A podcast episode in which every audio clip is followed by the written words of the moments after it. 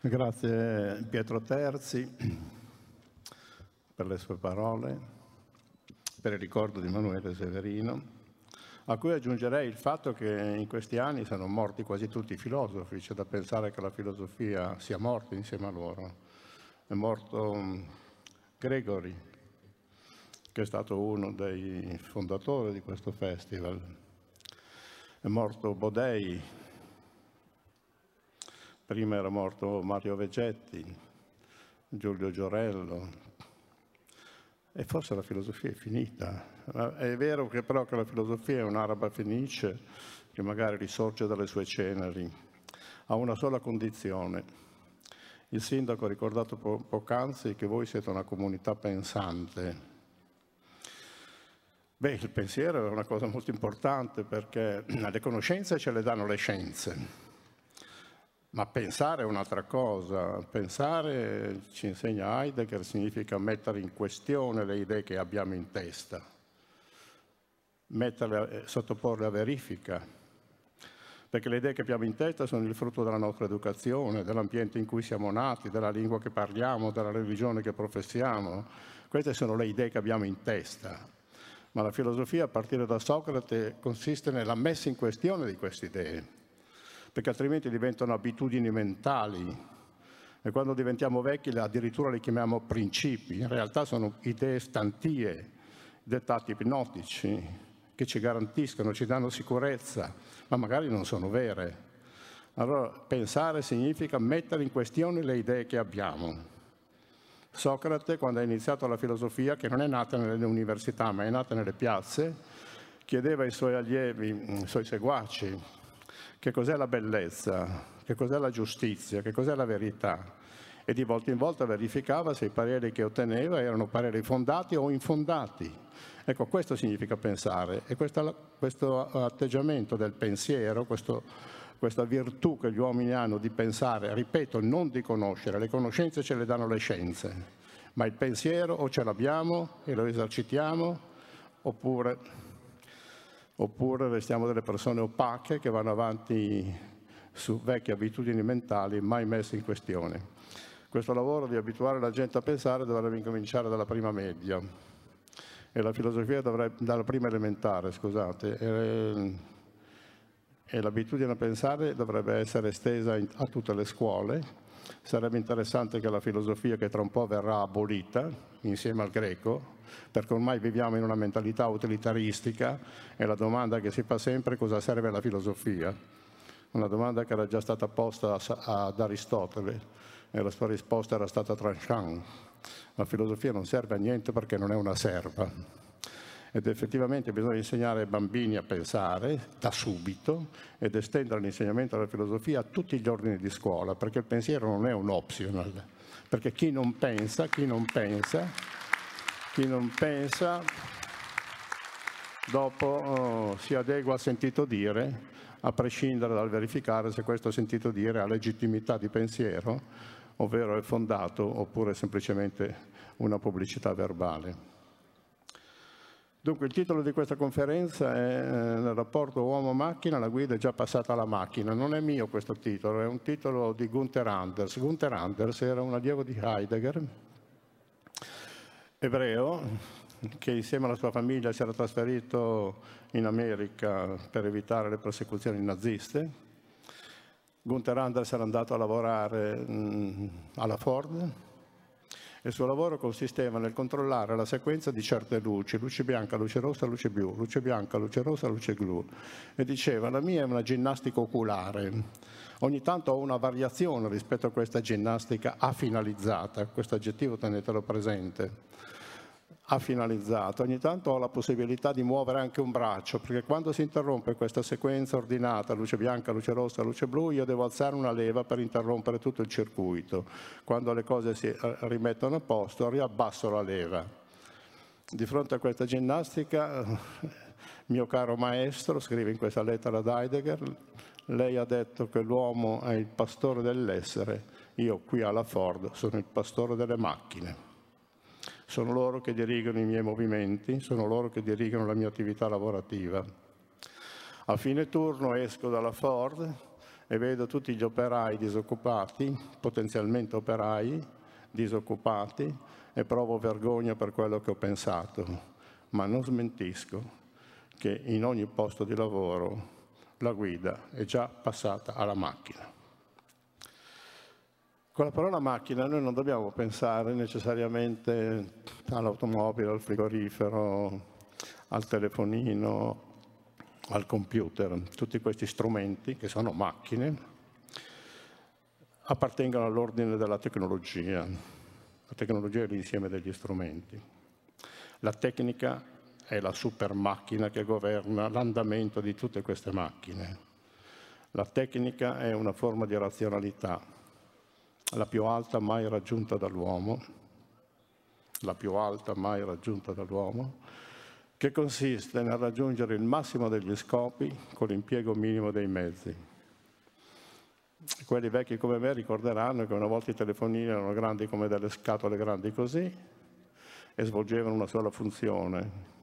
Oggi il telefonino è una, una cosa piccolissima che svolge mille funzioni, massimo degli scopi con l'impiego minimo dello spazio, del tempo, eccetera.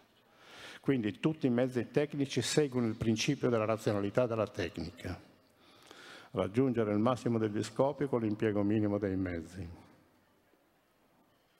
Questa razionalità è la stessa che presiede il mercato, con la differenza che il mercato ha ancora una passione umana, che è la passione per il denaro, da cui la tecnica è del tutto esonerata. La tecnica non ha scopi, che non sia il suo autopotenziamento, non ha prescenari di salvezza, non dischiude orizzonte di senso, non redime, non dice la verità. La tecnica funziona. E siccome il suo funzionamento è diventato planetario, noi non abbiamo più la libertà di scegliere.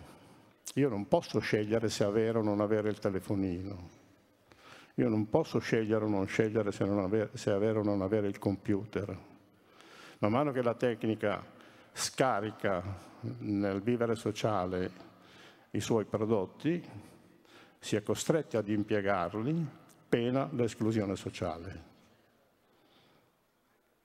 E allora siamo ancora liberi oppure siamo inevitabilmente condizionati e la vita si va progressivamente modificando grazie ai prodotti della tecnica che ci invadono e da cui non possiamo esonerarci. Perché se il mondo funziona nella rete, io non posso fare il pesce singolo che si muove lontano dalla rete. Semplice, no? Quindi la libertà non aumenta con la tecnica, diminuisce. E però andiamo con ordine. È possibile dire che la tecnica in qualche modo è l'essenza dell'uomo, per la semplice ragione che l'uomo mm, non dispone di istinti. Noi non abbiamo istinti. L'istinto è una risposta rigida a uno stimolo. Rigido vuol dire che non consente variazioni. Se io do un pezzo di carne a una mucca, la mucca non lo mangia, se gli do un covone di fieno, incomincia a mangiarlo. Rigido. Gli uomini non hanno istinti. Non abbiamo risposta rigida agli stimoli, abbiamo delle pulsioni a meta indeterminata. E noi confondiamo la nostra libertà con l'indeterminatezza delle nostre pulsioni. Nel senso che io, eh, anche con riferimento a quello che viene chiamato istinto sessuale, io di fronte a una pulsione sessuale posso dedicarmi a tutte le perversioni, cosa che non sembra sia concessa agli animali, Così come posso fare un'opera d'arte, scrivere una poesia, compiere quella operazione che Freud chiama sublimazione, dare alla, alla pulsione sessuale una meta non sessuale, cosa che non sembra sia concessa agli animali. Proprio perché gli uomini non hanno istinti, hanno bisogno di educazione. E qui ci hanno pensato già le tribù primitive attraverso i riti, che erano delle regole molto rigide, in maniera tale che tutti sapessero che cosa è vero, che cosa è falso, che cosa è puro, che cosa è impuro, che cosa è giusto, cosa è sbagliato. e attraverso questi riti molto rigorosi, che prevedevano l'esclusione dalla tribù per chi non li osservava, e ci racconta Levi Strauss, che ha fatto degli studi nella, nelle, sulle tribù dell'America Latina, che chi veniva espulso dalla società, dalla tribù, moriva nel giro di 48-72 ore. Non per fame, non per sete, perché tutti sappiamo resistere in questo lasso di tempo anche a un digiuno, ma moriva per eh, dissolvimento della sua identità, Messaggio questo molto importante perché l'identità noi non ce l'abbiamo perché siamo nati.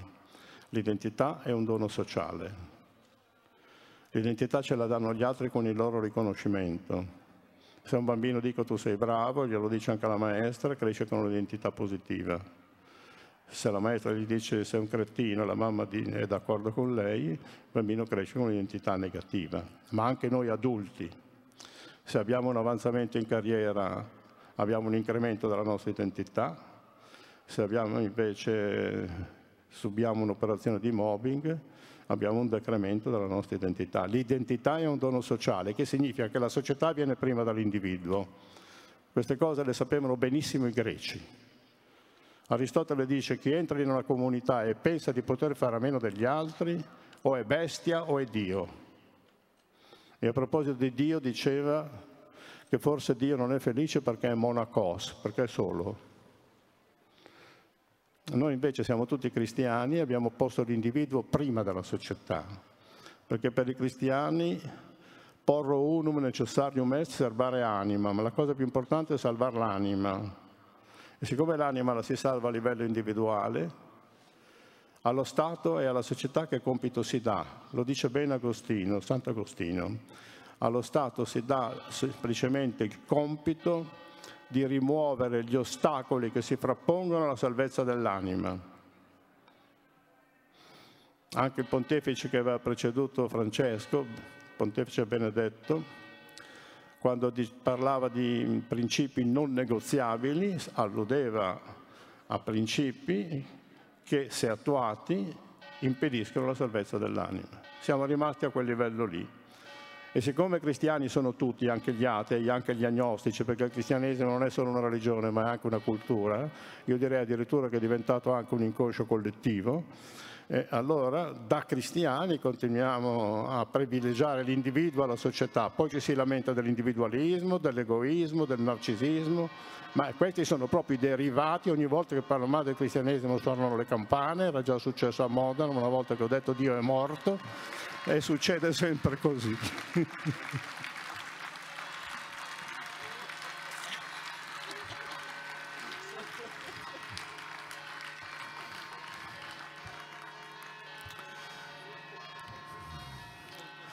che gli uomini non hanno istinti lo sapeva già Platone, che nel Protagora racconta che Zeus aveva dato al fratello di Prometeo, Epimeteo, un nome che significa colui che pensa dopo, l'improvvido, di conferire a tutti i viventi la loro qualità. Ed essendo improvvido, quando giunse all'uomo non aveva niente da dare. Allora Zeus, preso pietà di questa condizione di viventi che sono appunto gli uomini, incaricò Prometeo, il cui nome significa colui che pensa in anticipo, dai a questi mortali la tua virtù colui che pensa in anticipo e anche Hobbes nel 1600 scrive che mentre gli animali mangiano quando hanno fame, l'uomo è affamato anche dalla fame futura, cioè prevede di aver fame anche quando ha lo stomaco pieno. Questa è la virtù umana, ma questa virtù è anche la, la base della sua sussistenza, perché non avendo istinti, non sapendo come muoversi, a differenza degli animali che appena nati sanno già cosa devono fare per tutta la loro vita e tali si comportano. L'uomo ha bisogno di educazione, abbiamo parlato prima di riti nelle tribù primitive, poi sono arrivate le religioni che hanno fatto una grande operazione terapeutica portando l'umanità da uno stato selvaggio a uno stato quasi civile, con naturalmente molte ricadute, naturalmente arrivati, è arrivato lo Stato che ha posto delle leggi, le istituzioni sono la modalità con cui in assenza di estinti si garantisce una convivenza in una società attraverso la riduzione dei conflitti. Gli uomini vanno educati e devono osservare le leggi perché l'indeterminatezza della loro natura, che non è codificata dagli istinti, ha bisogno di una determinazione che è determinata dalle leggi. Mettiamo a posto un po' le idee, giusto? Bene, detto questo, entriamo nel vivo del nostro argomento. E, ehm, diciamo subito che pensare alla tecnica come uno strumento nelle mani dell'uomo era consentito finché la tecnica era elementare. Il problema della tecnica viene messo in circolazione nel mondo greco come un problema serio. I greci pongono problemi seri. E nella tragedia di Eschino, il Prometeo incatenato, la domanda di fondo è, è più forte la tecnica o, o sono più forti le leggi di natura regolate dalla necessità, l'ananche? E la risposta di Prometeo è tecne dananche sastenestera macro. La tecnica è di gran lunga più debole, debole astenia, astenia astenestera, uh, debolezza. La tecnica di gran lunga più debole della nanche, della necessità che governa le leggi di natura. E allora è tutto tranquillo. La risposta è corretta, non c'è conflitto tra natura e tecnica, perché la tecnica è elementare. L'altra fonte del pensiero occidentale, che è la tradizione giudaico-cristiana, invece, prevede che la natura non è concepita come nel mondo greco, come quello sfondo immutabile che nessun Dio, nessun uomo fa, nessun uomo ha generato. E gli uomini hanno solo il compito di contemplare le leggi di natura, catturarne le leggi per costruire una città secondo natura e una condotta dell'uomo secondo natura. Nella tradizione giudaica invece la natura è il prodotto di una volontà, la volontà di Dio che l'ha creata ed è stata consegnata all'uomo per la sua sussistenza. La natura allora non è più quello sfondo immutabile che nessun uomo, nessun Dio fece, ma è qualcosa di messo a disposizione dell'uomo per il suo dominio. Dominerai sugli animali della terra, dice Genesi, sui pesci delle acque, sui volatili del cielo, dominerai. Questo vissuto cristiano, questo inconscio cristiano spiega perché la tecnica è nata sostanzialmente in Occidente, non è nata in altri posti della terra, perché l'Occidente era cristiano e quindi il dominio della terra era consegnato come opera di redenzione, come comando di Dio. Al punto che eh, Bacone, siamo nel 1500, 1600, uno dei fondatori della scienza moderna, dice addirittura che attraverso la scienza e la tecnica noi ridurremo le pene conseguenti al peccato originale, perché eh, le pene consistevano nel dolore, partorirai col dolore, e, col, e nel lavoro guadagnerai il pane col sudore della fronte. Dice Ops, attraverso la scienza e la tecnica noi riduciamo queste pene, le pene del lavoro e le pene del dolore. Quindi la tecnica ancora nel Seicento è iscritta in un'ipotesi cristiana, in un'ipotesi di redenzione. Capite come funzionano le idee che non sono mai state messe bene a punto? e sono diventate inconscio collettivo.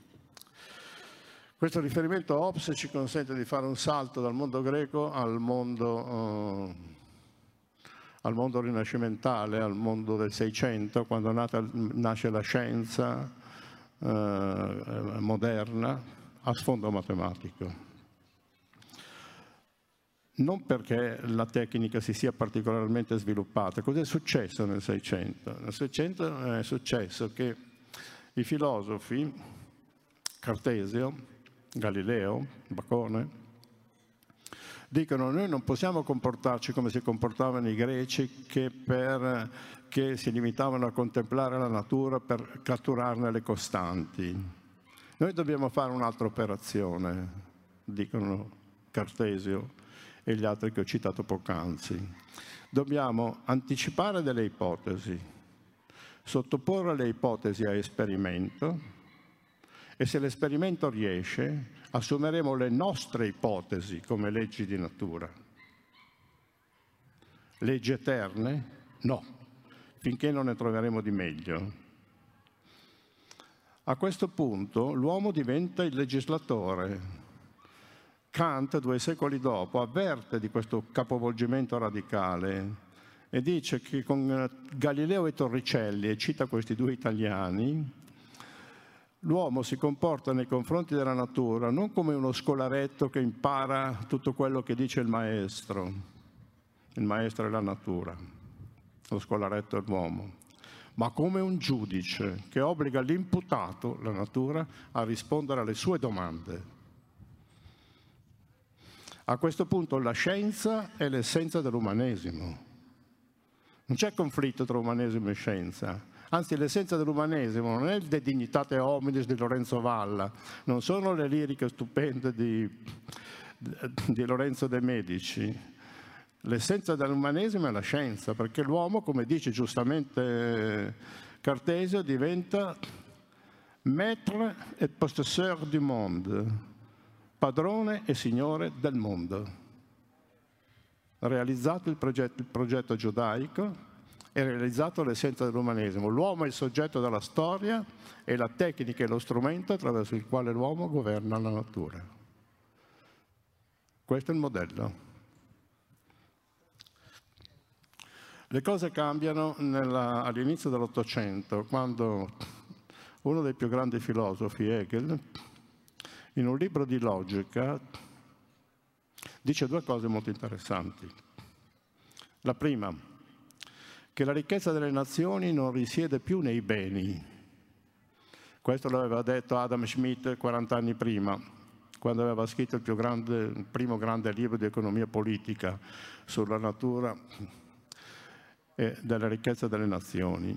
Dice Hegel, d'ora innanzi la ricchezza non sarà più calcolabile sulla base dei beni, ma unicamente sulla base degli strumenti, perché mentre i beni si consumano, gli strumenti producono i beni. Quindi è lo strumento la fonte della ricchezza. Ha già aveva capito questa anticipazione che la tecnica sarebbe stata veramente la forma della ricchezza. Ma poi dice un altro teorema ancora più interessante, dice quando un fenomeno aumenta quantitativamente, quantità, non abbiamo solo un aumento quantitativo di quel fenomeno, ma abbiamo anche un una variazione radicale dal punto di vista qualitativo. Cioè l'aumento della quantità modifica la qualità del paesaggio. Qui voi siete stati vittime di un terremoto. Se il terremoto aveva due gradi della scala Mercalli, forse non se ne sarebbe accorto nessuno. Aumento della quantità e avete avuto i disastri che avete avuto. La quantità modifica la qualità. Il primo a utilizzare questo argomento è Marx, che lo utilizza in ambito economico. E dice, tutti pensano che il denaro sia un mezzo per soddisfare i bisogni e produrre i beni. Ma se aumenta il denaro al punto da diventare la condizione universale per soddisfare qualsiasi bisogno e per produrre qualsiasi bene, il denaro non è più un mezzo, ma è il primo bene per ottenere il quale si vedrà se soddisfare i bisogni e in che misura produrre i beni. Capovolgimento dei mezzi infini. Quello che prima era un mezzo, se aumenta quantitativamente diventa lui il fine. Se noi applichiamo questo argomento di Hegel, che Marx ha applicato all'economia, alla tecnica, se la tecnica diventa la condizione universale per realizzare qualsiasi scopo, la tecnica non è più un mezzo, ma è il primo scopo, per ottenere il quale si vedrà se realizzare altri scopi. Gli effetti di questo capovolgimento dalla tecnica come primo scopo, l'abbiamo a livello politico. Qui mi spiace che ci sia il sindaco, ma eh, devo purla dire questa cosa, che la politica ha perso la sua capacità decisionale, non dico a livello locale, ma a livello nazionale senz'altro. Eh, Platone diceva che la politica è una tecnica regia. Regia perché? Perché mentre le altre tecniche si, sanno come si devono fare le cose, la politica decide se e perché si devono fare. Quindi la politica è il luogo della decisione. Oggi la politica per decidere è ancora nelle possibilità di farlo. La mia impressione è che la politica per decidere deve guardare l'economia. E allora il potere decisionale si è spostato dalla politica all'economia. E l'economia a sua volta è l'ultima istanza decisionale? No, perché l'economia per investire guarda le novità delle risorse tecnologiche, per cui la decisione si è spostata nella tecnica. Nella tecnica, la quale produce l'impianto decisionale in quanto alletta l'economia nei suoi investimenti e l'economia con i suoi flussi di denaro, raccoglie lo sguardo politico per sapere cosa bisogna fare. Questo trasferimento del potere decisionale dalla politica all'economia, dall'economia alla tecnica è un tratto tipico del nostro tempo e lo vediamo in tutte le cose. La politica, mm,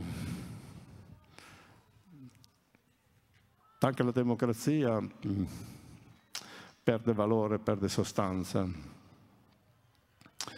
Forse la democrazia non c'è mai stata, ma come dice bene Kant ci sono delle idee regolative. Idee regolative vuol dire che a prescindere che si siano o non si siano realizzate è qualcosa a cui dobbiamo tendere in ogni caso non c'è mai stata perché la democrazia è stata inventata in Grecia da Platone, ma poi Platone ha detto che gli ateniesi per decidere dovrebbero essere colti, ma siccome non lo sono perché hanno fatto poca paideia, poca educazione, poca scuola, ecco, è bene che la città, anche se la democrazia sarebbe la forma migliore, la città sia governata dagli, dagli aristoi, dalle persone migliori dalle persone migliori. Poi durante l'impero romano, eh, sia nella forma repubblicana che in quella imperiale, di democrazia non ce n'era niente, non parliamo nel Medioevo, tantomeno nelle signorie dei principati. Nel Novecento abbiamo avuto fascismi e comunismi. Eh, dov'è la democrazia? Dove è stata la democrazia? Che cos'è la democrazia? Attenzione, la democrazia non significa andare a votare, questo è un obbligo a cui invito tutti quanti a fare, mi raccomando, non fate gli astensionisti e dopo non vi lamentate dei politici che abbiamo se poi dopo a vostra volta vi astenete dal nominarli. Quindi è un invito al voto veramente serio, mi raccomando. Ecco, però, come diceva Giovanni Sartori, la democrazia non si esaurisce nel voto, la democrazia si struttura nelle cose Democrazia significa, significa costruire asilo per liberare le donne da, da, dalla condizione di casalinghe. Democrazia significa evitare le code negli ospedali, democrazia significa consentire a tutti di studiare anche ai nullatenenti. La, nelle cose sta la democrazia. Ecco, purtroppo noi ci troviamo oggi in un contesto dove eh, sembra, pensiamo di aver assolto la democrazia col semplice voto. Il voto va, fa, va, es, va eseguito, ma però non è sufficiente. Bisogna proprio incominciare a creare le condizioni per cui questa democrazia diventi operativa. È possibile fare una rivoluzione contro questo contesto? No, non è possibile anzi al limite non sono neanche più necessarie le adunate di piazza. Io capisco, sono molto contento quando vedo chi ha perso il lavoro, che si aduna nelle piazze e rivendica il suo posto di lavoro, dà un senso di solidarietà, dà un senso di in qualche modo partecipazione collettiva, perché vivere i drammi da solo è un disastro, viverli insieme è già più confortante. Però perché? Perché la tecnica ha fatto sì che se tu vuoi fare un'opposizione non, non sono necessarie le piazze, è sufficiente interrompere un piccolo segmento della procedura tecnica, quello che gli americani chiamano no making power, il potere di non fare non so, è sufficiente che 10 controllori di volo uh, sospendano la loro funzione che automaticamente si, si, estingue tutta la circolazione aerea. Questi piccoli intermezzi, coloro che sono preposti, possono determinare degli effetti di conflitto molto più significativi della partecipazione di una piazza piena. Quindi anche questo è stato capovolto dall'avvento tecnico, dove però è sottinteso che questo potere ce l'hai se sai. Potere è sapere, lo dicevano, scienza est potenzia, diceva già Baccone. E il sapere viene, viene, viene distribuito, eh? e a chi viene distribuito il sapere, visto il livello delle nostre scuole? Bene, mm, la morale sta ancora peggio dalla politica, perché non abbiamo una morale che sia all'altezza dell'età della tecnica. La morale cristiana è una morale che è fondata sull'intenzione, perché l'anima, in interioritate hominis, dentro nella tua coscienza, c'è il momento in cui si decide se tu sei colpevole oppure no la cultura cristiana ha creato tutto l'ordine giuridico europeo che è fondato sull'intenzione. Quando uno compie un reato si verifica se aveva intenzione di compierlo e allora quello che ha commesso è un delitto, è colpevole, oppure ha ammazzato ma non aveva intenzione, allora il suo delitto è colposo, oppure è intenzionale, oppure preterintenzionale. Vedete tutta questa cultura cristiana dell'intenzione che ordina tutto l'ordine giuridico europeo. Max Weber mm, nel 1910 dice ma la morale dell'intenzione non serve più nell'età della tecnica che lui aveva già intravisto. Perché mm, perché che intenzione avesse Fermi oppure Oppenheimer quando hanno inventato la bomba atomica non è di nessun interesse, mentre è molto interessante conoscere gli effetti della bomba atomica. E quindi eh, bisogna giudicare non sulla base dell'intenzione con cui tu avevi compiuto un'azione, che lui chiama morale cristiana dell'intenzione, ma una morale della responsabilità, rispondi degli effetti della tua azione. Ah, ma io non avevo intenzione. Gli effetti sono questi. Gli effetti sono questi. E quindi sei colpevole. Questo dice Max Weber. Prima di lui però Kant aveva formulato una morale laica pensava di essere laica, lui credeva in Dio, eccetera, però voleva costruire una morale che non si appoggiasse alla religione, perché siccome le religioni sono tutte diverse, mentre la morale deve essere universale, allora voleva fondare una morale che si fondasse esclusivamente sulla ragione, non sui dogmi religiosi, in modo che potesse essere accettata da tutti. E la formula, eh, brevemente, in quella bella frase, l'uomo va trattato sempre come un fine mai come un mezzo. Anche questa è una morale che non si è mai realizzata. Anche gli immigrati sono uomini, ma se non diventano mezzi di lavoro, il fatto che siano uomini non consente di trattarli come un fine del nostro agire. Vengono accettati se diventano mezzi di produzione. Quindi è una morale che non si è mai attuata. Ma anche se si fosse attuata, funziona nell'età della tecnica l'uomo come un fine. E dire che l'uomo come, è come un fine, va trattato come un fine, non significa sottintendere che l'uomo è al vertice del creato come ci ha insegnato la tradizione giudaico-cristiana. Mentre per i greci l'uomo è un vivente al pari di tutti gli altri viventi che nasce, cresce, si riproduce e muore e quando la vita ti è favorevole espandila più che puoi e quando sopraggiunge il dolore substine e abstine, reggelo ed evita di metterlo in scena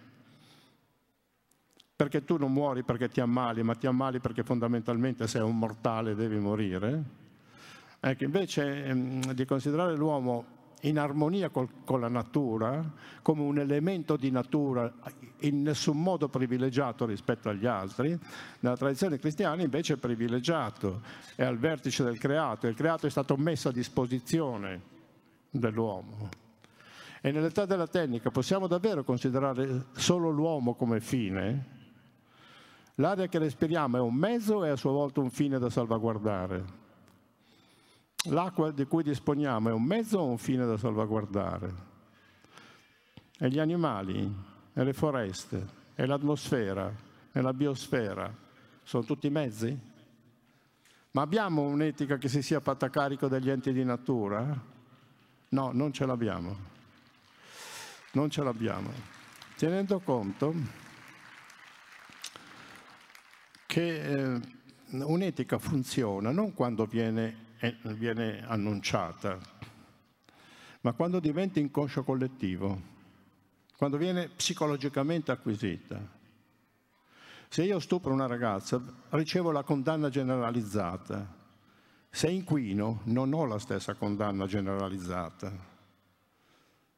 E allora che cosa succede? Che gli enti di natura sono lasciati allo sbando, tenendo conto che la tecnica ci ha modificato la percezione della natura, perché noi non percepiamo più la natura come la nostra dimora,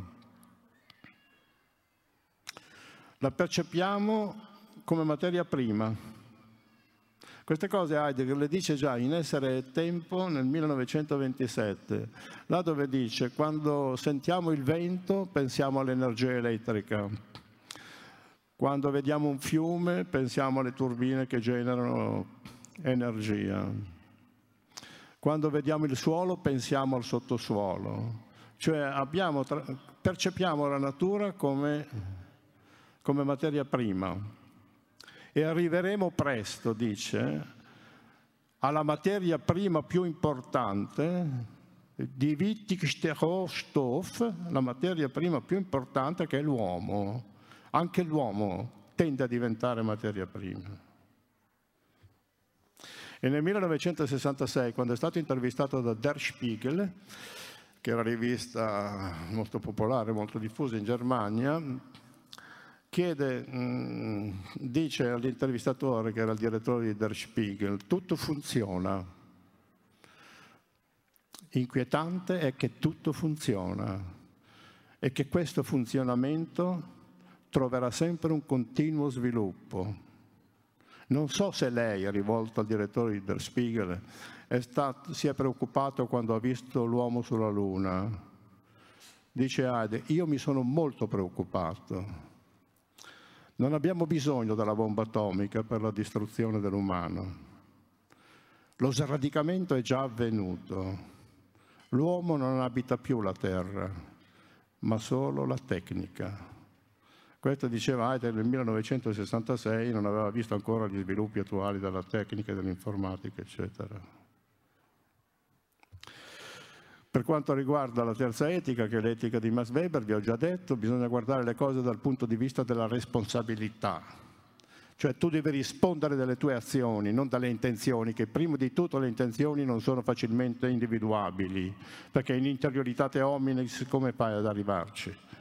Ma le azioni le vedi, gli effetti delle tue azioni le vedi e sulla base degli effetti delle tue azioni vediamo come, come giudicarti. Però apre una parentesi, finché gli effetti sono prevedibili, chiusa la parentesi. E qui siamo appunto a capo, perché è tipico della scienza e della tecnica produrre effetti imprevedibili. Imprevedibili non nel senso che sono pazzeschi, ma che non sono previsti prima. Perché la tecnica, dunque innanzitutto facciamo una piccola osservazione, apro e chiudo una parentesi, smettiamo di considerare la scienza come una dimensione pura e la tecnica come un'applicazione della scienza. Non è così. È la tecnica l'anima della scienza, perché la scienza non guarda il mondo per contemplarlo, la scienza guarda il mondo per manipolarlo, per trasformarlo, ma anche nel bene, ma per manipolarlo non per contemplarlo. Quindi l'intenzione tecnica è già nello sguardo scientifico. Sarebbe come se in un bosco ci andasse un poeta e un falegname, anche se gli alberi sono gli stessi per tutti e due, loro non vedono la stessa cosa. Perché il falegname vede già tavoli e armadi. Ecco, questa è la qualità dello sguardo scientifico, quindi basta dire che la scienza è pura, la scienza non è pura per niente, la scienza ha già un'intenzione tecnica, la tecnica è l'anima della scienza, manipolare il mondo e possibilmente anche l'uomo. E allora perché dico che sono imprevedibili? Perché non so che mentalità avete, eh, perché la scienza si annuncia a voi sempre con uno scopo finalistico. Adesso per esempio abbiamo, stiamo cercando il vaccino. Ecco, allora eh, l'informazione che vi si dà, c'è uno scopo, trovare il vaccino, ecco, c'è uno scopo trovare il vaccino e, mm, e, quindi diamoci da fare per trovarlo. Mica funziona così la scienza. Eh? Oppure c'è uno scopo, vincere il cancro, dateci soldi per raggiungere questo scopo, dateli, perché è importante, ma non funziona così la scienza. Chi ha una qualche esperienza di vita di laboratorio, soprattutto in ambito biochimico, biomedico, sa che la scienza procede per prove ed errori. Fa delle anticipazioni, come diceva giustamente Cartesio, anticipa delle ipotesi, le verifica e se funzionano le assume come leggi di natura e se non funzionano le scarta. Quando voi vi siete meravigliati che i medici durante il Covid dicevano cose diverse, ah, non ci si può fidare neanche della scienza, dando in pasto questa bella informazione che, ai negazionisti, che non c'è il Covid, i vaccini sono inutili, la terra è piatta, tutta questa gente, io penso sia fuori di testa, insomma, comunque, ciascuno le sue idee.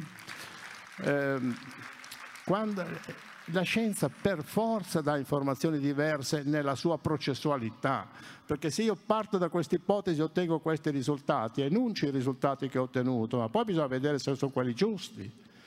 E, e si va avanti per prove ed errori, non c'è una verità. La scienza non dice cose vere, la scienza dice cose esatte, che è tutto un altro discorso. Esatto è una parola latina che vuol dire ex actu, quello che ho ottenuto, ex ho ottenuto dalla mia ipotesi questi risultati, ex actu. Niente di più e niente di meno, e gli scienziati lo sanno benissimo di dire solo cose esatte. E siamo noi che siamo abituati a sapere dove è il vero e dove è il falso, perché pur di non pensare ci fidiamo di quello che ci raccontano. Allora esercitiamo il pensiero Dio buono, i pezzi della filosofia servono a questi, non a chiacchierare in generale. Va bene.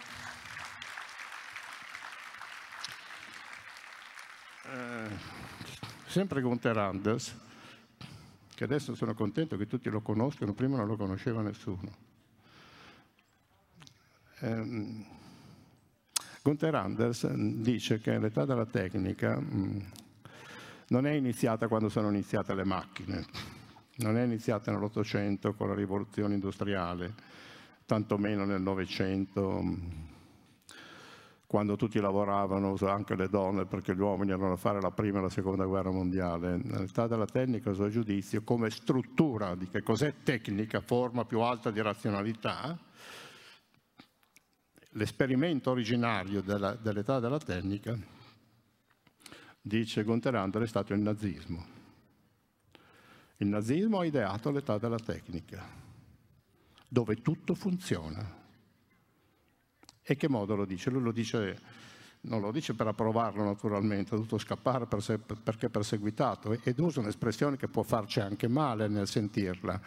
Dice che rispetto all'età della tecnica il nazismo è stato un teatrino di provincia, dove si è fatto l'esperimento di che cosa deve diventare l'età della tecnica, che cosa diventerà l'età della tecnica.